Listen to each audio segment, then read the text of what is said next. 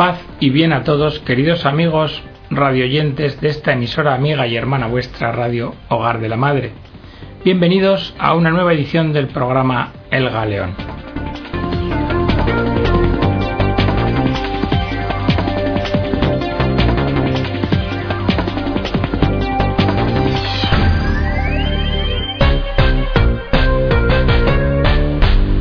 El programa de hoy lo vamos a dedicar a los retos de la nueva evangelización.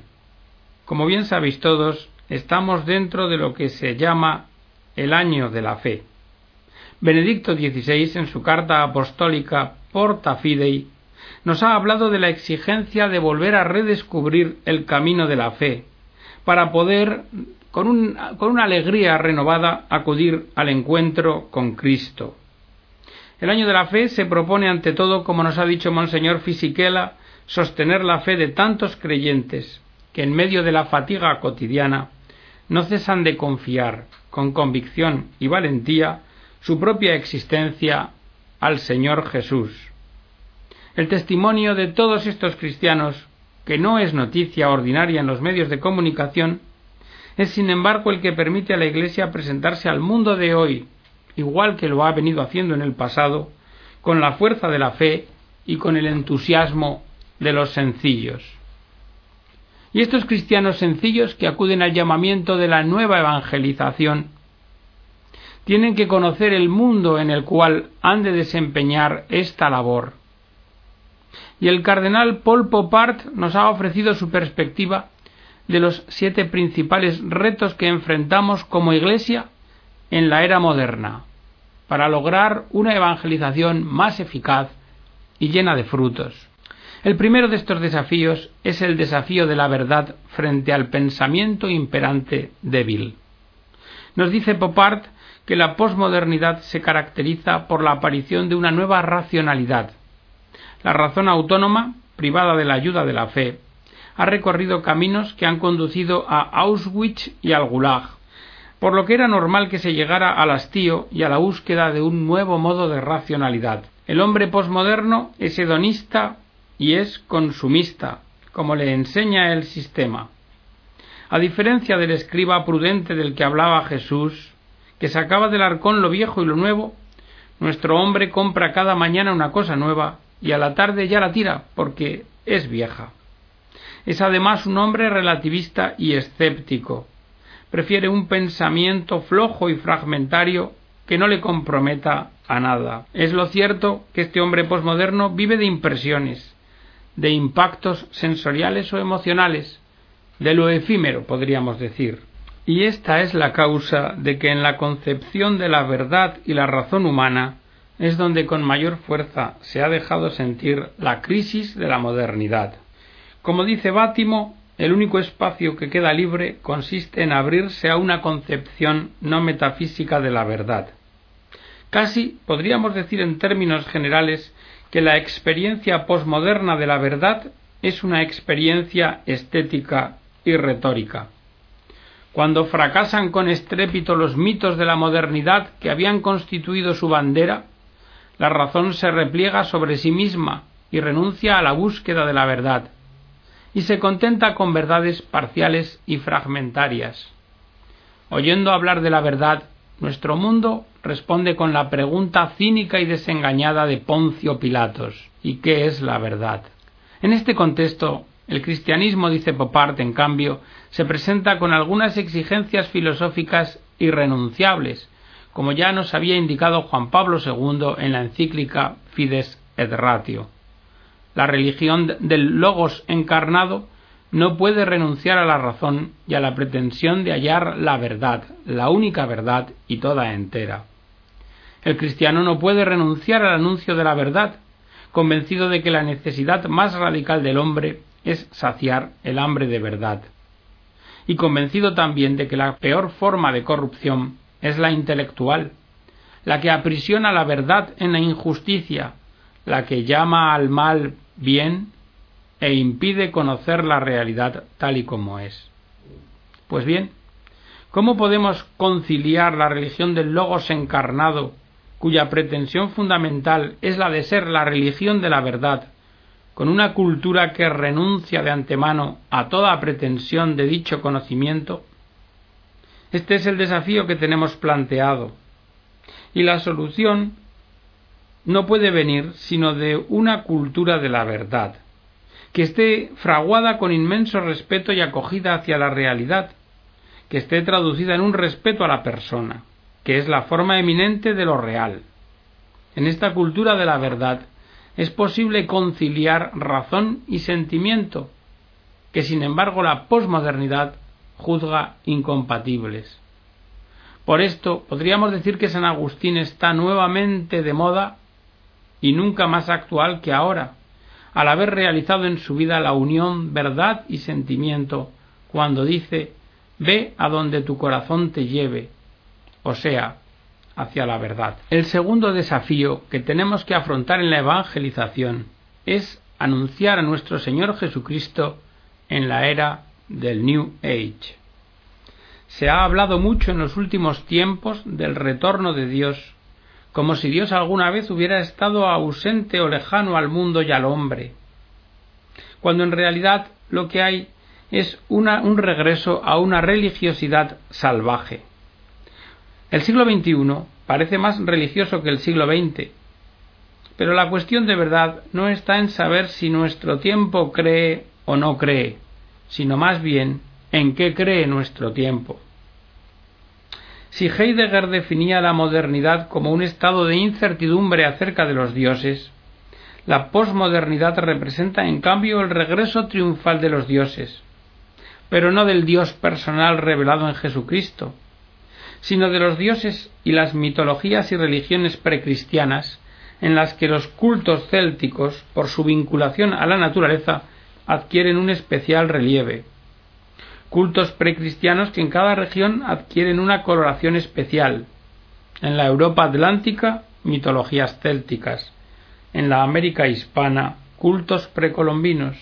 O incluso, como en algunas partes de Europa, y entre ellas España, se añora un pasado musulmán, idealizado como una especie de edad dorada que el cristianismo ha destruido.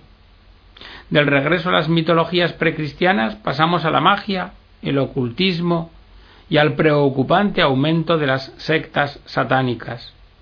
Como decía Chesterton, cuando los hombres dejan de creer en Dios, no es que no crean en nada, sino que pasan a creer en cualquier cosa. Por tanto, nos recuerda Popard, parece que hoy lo que se aprecia es una religiosidad salvaje, como un teoplasma, una especie de plastilina religiosa a gusto de cada cual, que se fabrica a sus dioses según sus necesidades. Y de nuevo se plantea ante nosotros el desafío en toda su formidable magnitud. ¿Cómo anunciar en medio de este magma religioso, en este gran supermercado de bricolaje religioso, a Jesucristo, el Hijo de Dios hecho hombre, que nos ha dejado la Iglesia en la tierra como signo y continuación de su misión entre los hombres? Y aquí es donde se requiere toda la audacia del evangelizador, recordando las palabras de Juan veintitrés en la inauguración del Concilio Vaticano segundo.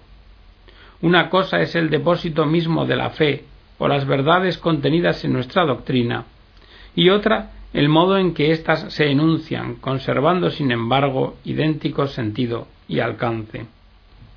En este contexto adquiere una actualidad especial el diálogo interreligioso, que se nos presenta como una prioridad y como un imperativo inaplazable, para poder proponer con ello una base firme de paz y alejar el espectro funesto de las guerras de religión. Cierto que es un diálogo difícil, que se debe hacer hecho de respeto, pero que nunca puede reemplazar el anuncio explícito de Jesucristo, que es el camino, la verdad y la vida. Es un diálogo que ha de ser un equilibrio perpetuo, de caminos de colaboración con otros creyentes, especialmente en defensa de la vida y en la lucha contra el materialismo asfixiante y la necesidad de evitar que degenere en sincretismo.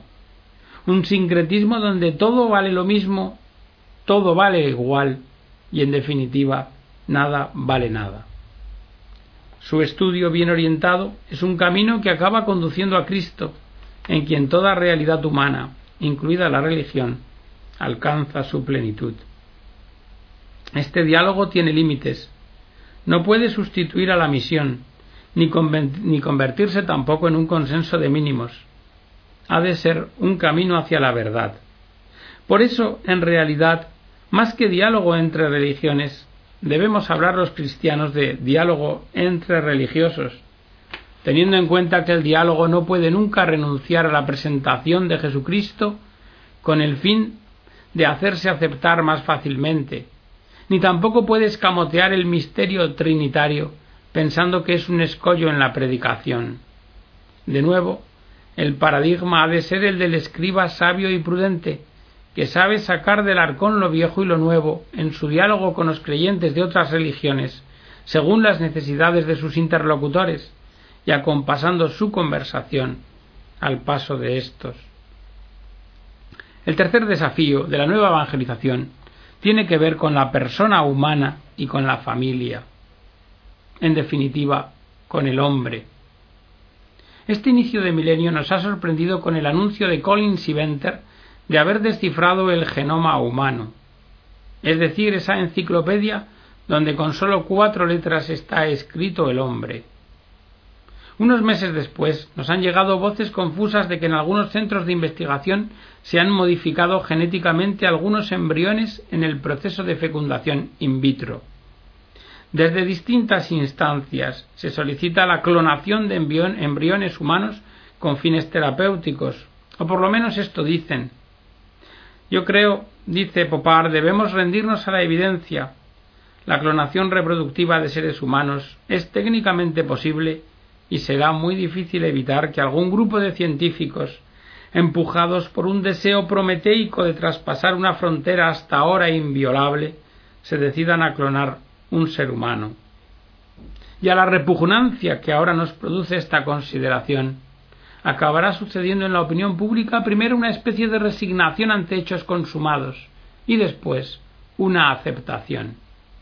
Hemos llegado así al borde de los escenarios futuristas descritos por Aldous Huxley hace más de sesenta años en su obra Un mundo feliz, donde los seres humanos son producidos, sometidos a controles de calidad y ya no engendrados.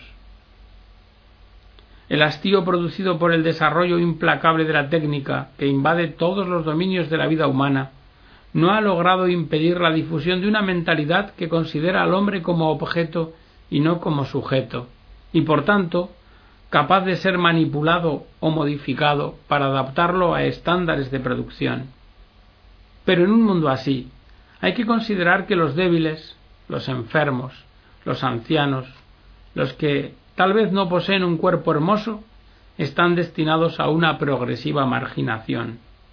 Y dentro de ello, la aprobación de la eutanasia en Holanda es solo el primer paso de un proceso que acabará imponiéndose en los demás países para eliminar, bajo pretexto de la humanidad, los elementos menos productivos del sistema económico, que son a su vez los que más recursos consumen. Por otra parte está la desintegración del modelo familiar, la aprobación de leyes reguladoras de parejas de hecho en toda Europa, y cuyo último e inconfesado fin es el de equiparar uniones homosexuales al verdadero matrimonio. El aumento espectacular de matrimonios deshechos, de uniones irregulares con hijos procedentes de diversos padres, todo esto tiene un profundo impacto en la sociedad. La visión antropológica de la complementariedad de sexos entre hombre y mujer está cediendo a la ideología de género, tal y como se diseñó y presentó en la Cumbre Mundial de Pekín de mil novecientos noventa y cinco. Cada uno configura su propia orientación y comportamiento sexual libremente, ya sea heterosexual, homosexual o bisexual, como un derecho a ejercer libremente. Inútil decir que para la Iglesia nos hallamos ante un desafío histórico. La desintegración de la persona irá dejando a los bordes del camino seres maltrechos y heridos, a quienes la Iglesia habrá de recoger con infinito amor. Personas que se declaran abiertamente homosexuales, producto de complejas situaciones familiares y afectivas y educación ambiental, para quienes será necesario hallar un espacio en la Iglesia sin renunciar a la verdad acerca del hombre. Nos hallaremos con personas que han sufrido un proceso de maduración personal deficiente marcados por profundas carencias afectivas y emotivas. ¿Acaso nos encontraremos también con niños creados en laboratorio, a quienes no podremos dejar de acoger, aun cuando denunciemos a quienes recurren a las técnicas de clonación para traerlos al mundo? Y al mismo tiempo la presión será cada vez mayor contra quien ose desafiar la medida social impuesta, es decir, la presión será cada vez mayor contra las familias unidas, estables y abiertas a la vida, a toda la vida, desde su concepción hasta su fin natural. Pues a este hombre del siglo veintiuno, prófugo y vagabundo de afecto, es a quien debemos anunciar el misterio de la íntima comunidad de personas en Dios Trinidad, la encarnación del Hijo en el seno de una familia, la llamada a la comunión con los demás en la familia de los hijos de Dios, desarrollando un proyecto de vida en un matrimonio o en la vida comunitaria. El cuarto desafío: ser cristiano en el mundo de la economía globalizada. Nuestro recorrido por las tareas que la Iglesia debe afrontar nos pone ante una pregunta formidable: ¿cómo ser cristiano en un mundo globalizado? Porque esta globalización es la palabra de moda. Pero el juicio acerca de la globalización ha de ser prudente. La globalización contiene elementos positivos que facilitarán el intercambio entre diversos pueblos y el anuncio del Evangelio. Pero el riesgo es el de la homogeneización. Una homogeneización impuesta que no respete las diferencias de las personas. Para la Iglesia, el compromiso principal en la hora actual está en la defensa de los débiles, especialmente de los nuevos esclavos que la globalización está produciendo. Nos encontramos ante un fenómeno migratorio sin precedentes en la historia de la humanidad. El descenso de la natalidad en Europa y el aumento de la demanda de mano de obra hacen necesaria, y lo han hecho, la llegada de trabajadores extranjeros. Hay datos que dicen que para el año dos mil cincuenta un país como España tendrá cerca de trece millones de trabajadores extranjeros. Y esto implica un proceso de cambio social y cultural de incalculables proporciones que nos debe hacer reaccionar. Se ha dicho que la Iglesia perdió la clase obrera entre los siglos diecinueve y veinte, abandonándola en manos de movimientos revolucionarios por no haber sabido movilizar los recursos de que disponía en favor de los trabajadores explotados, que es justamente lo que pedía Federico Ozanam. La experiencia de los errores del pasado debería ayudarnos a no ignorar el drama de millares de trabajadores que cruzan cada mes el estrecho en embarcaciones de fortuna, buscando simplemente huir del espectro del hambre. Y la pregunta es: ¿sabrá la Iglesia estar al lado de los nuevos esclavos del siglo veintiuno? Este es el desafío.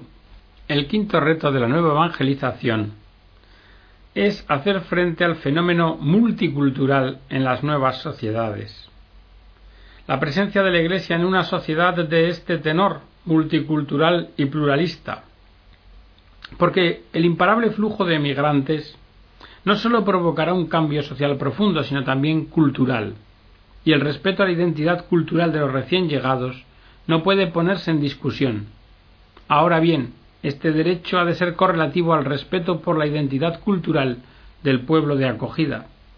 Porque de otro modo se estaría reproduciendo a la inversa la destrucción cultural cometida con frecuencia en el pasado por los colonizadores europeos. Europa tiene su propia identidad cultural. No es una tabla rasa en la que se parte de cero, o por usar la expresión de Alain Finkelkraut, el área picnic de una autopista donde cada uno aporta su propia comida.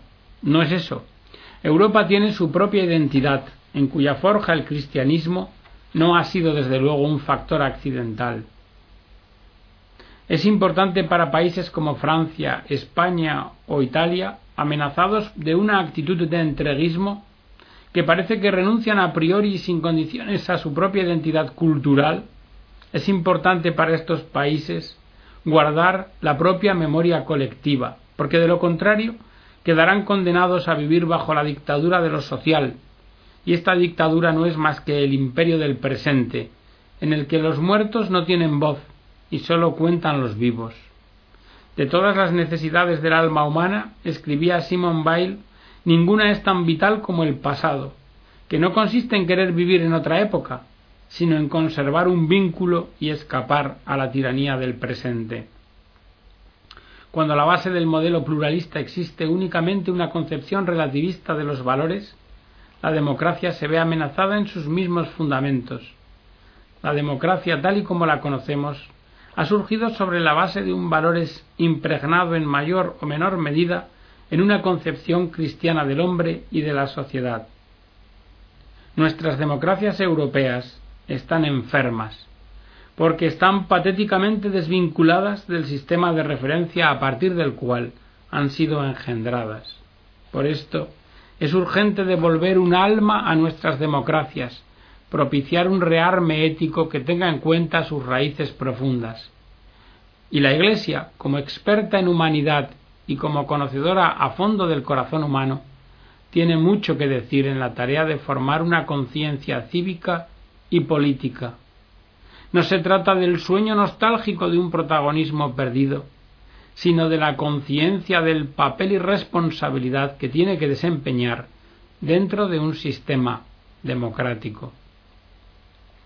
El sexto reto en esta nueva evangelización es la revolución informática. Una tercera revolución. En muy pocos años hemos asistido a un desarrollo impresionante de las técnicas de comunicación a distancia y a la creación de una red mundial, Internet. Paul Ricoeur, el infatigable buscador del sentido de las cosas, hace un diagnóstico implacable del mal de nuestro tiempo. Hay una hipertrofia de los medios y una atrofia de los fines.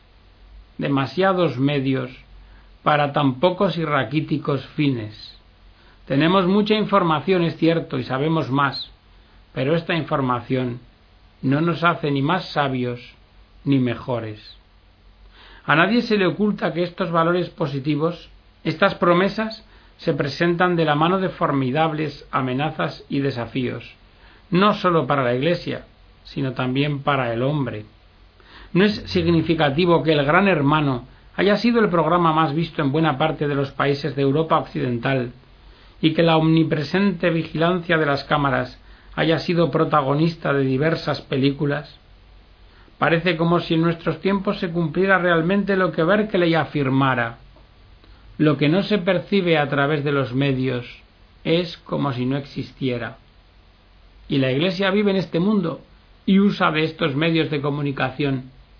No puede prescindir de ellos, pero no debe nunca olvidar que su misión primera y esencial es comunicar el Evangelio, la buena noticia. Los medios pueden aportar a la Iglesia frescura, atención al mundo contemporáneo y un modo atractivo y agradable de comunicar el anuncio de Jesucristo. Pero es este la esencia de la Iglesia, y es este la esencia de su mensaje. Aquí los medios también pueden aprender de la Iglesia, que es experta en humanidad, que no se puede vivir de lo efímero. Y el séptimo desafío es la tutela del medio ambiente. El desarrollo de la economía y el agotamiento de ciertos recursos naturales ha colocado en primer plano la urgencia por la conservación del medio ambiente. Se habla del cambio climático, del efecto invernadero, del avance de la desertización. Todo esto han dejado de ser problemas teóricos y son una preocupación real de todos. Hay una nueva conciencia ecológica, pero esta también está llena de incoherencias, pues al mismo tiempo que decimos que nos preocupa la contaminación y las pérdidas antes apuntadas y los ambientes naturales, sin embargo, hacemos muy poco por renunciar a las comodidades que son las responsables del desgaste medioambiental. No queremos renunciar a las autopistas, ni a la calefacción en invierno, ni al aire acondicionado en verano, ni a tantas otras cosas. Pues bien, para la Iglesia, esta nueva conciencia ecológica es un desafío y una oportunidad. Conducir al hombre hacia la trascendencia, enseñándole a recorrer el camino. La Escritura y el ejemplo de algunos santos, cuyo paradigma es San Francisco de Asís, ofrecen puntos de apoyo para esta evangelización de la ecología. Y hasta aquí, queridos amigos, la edición del programa de hoy. Que Dios os bendiga a todos. Os espero en el próximo programa.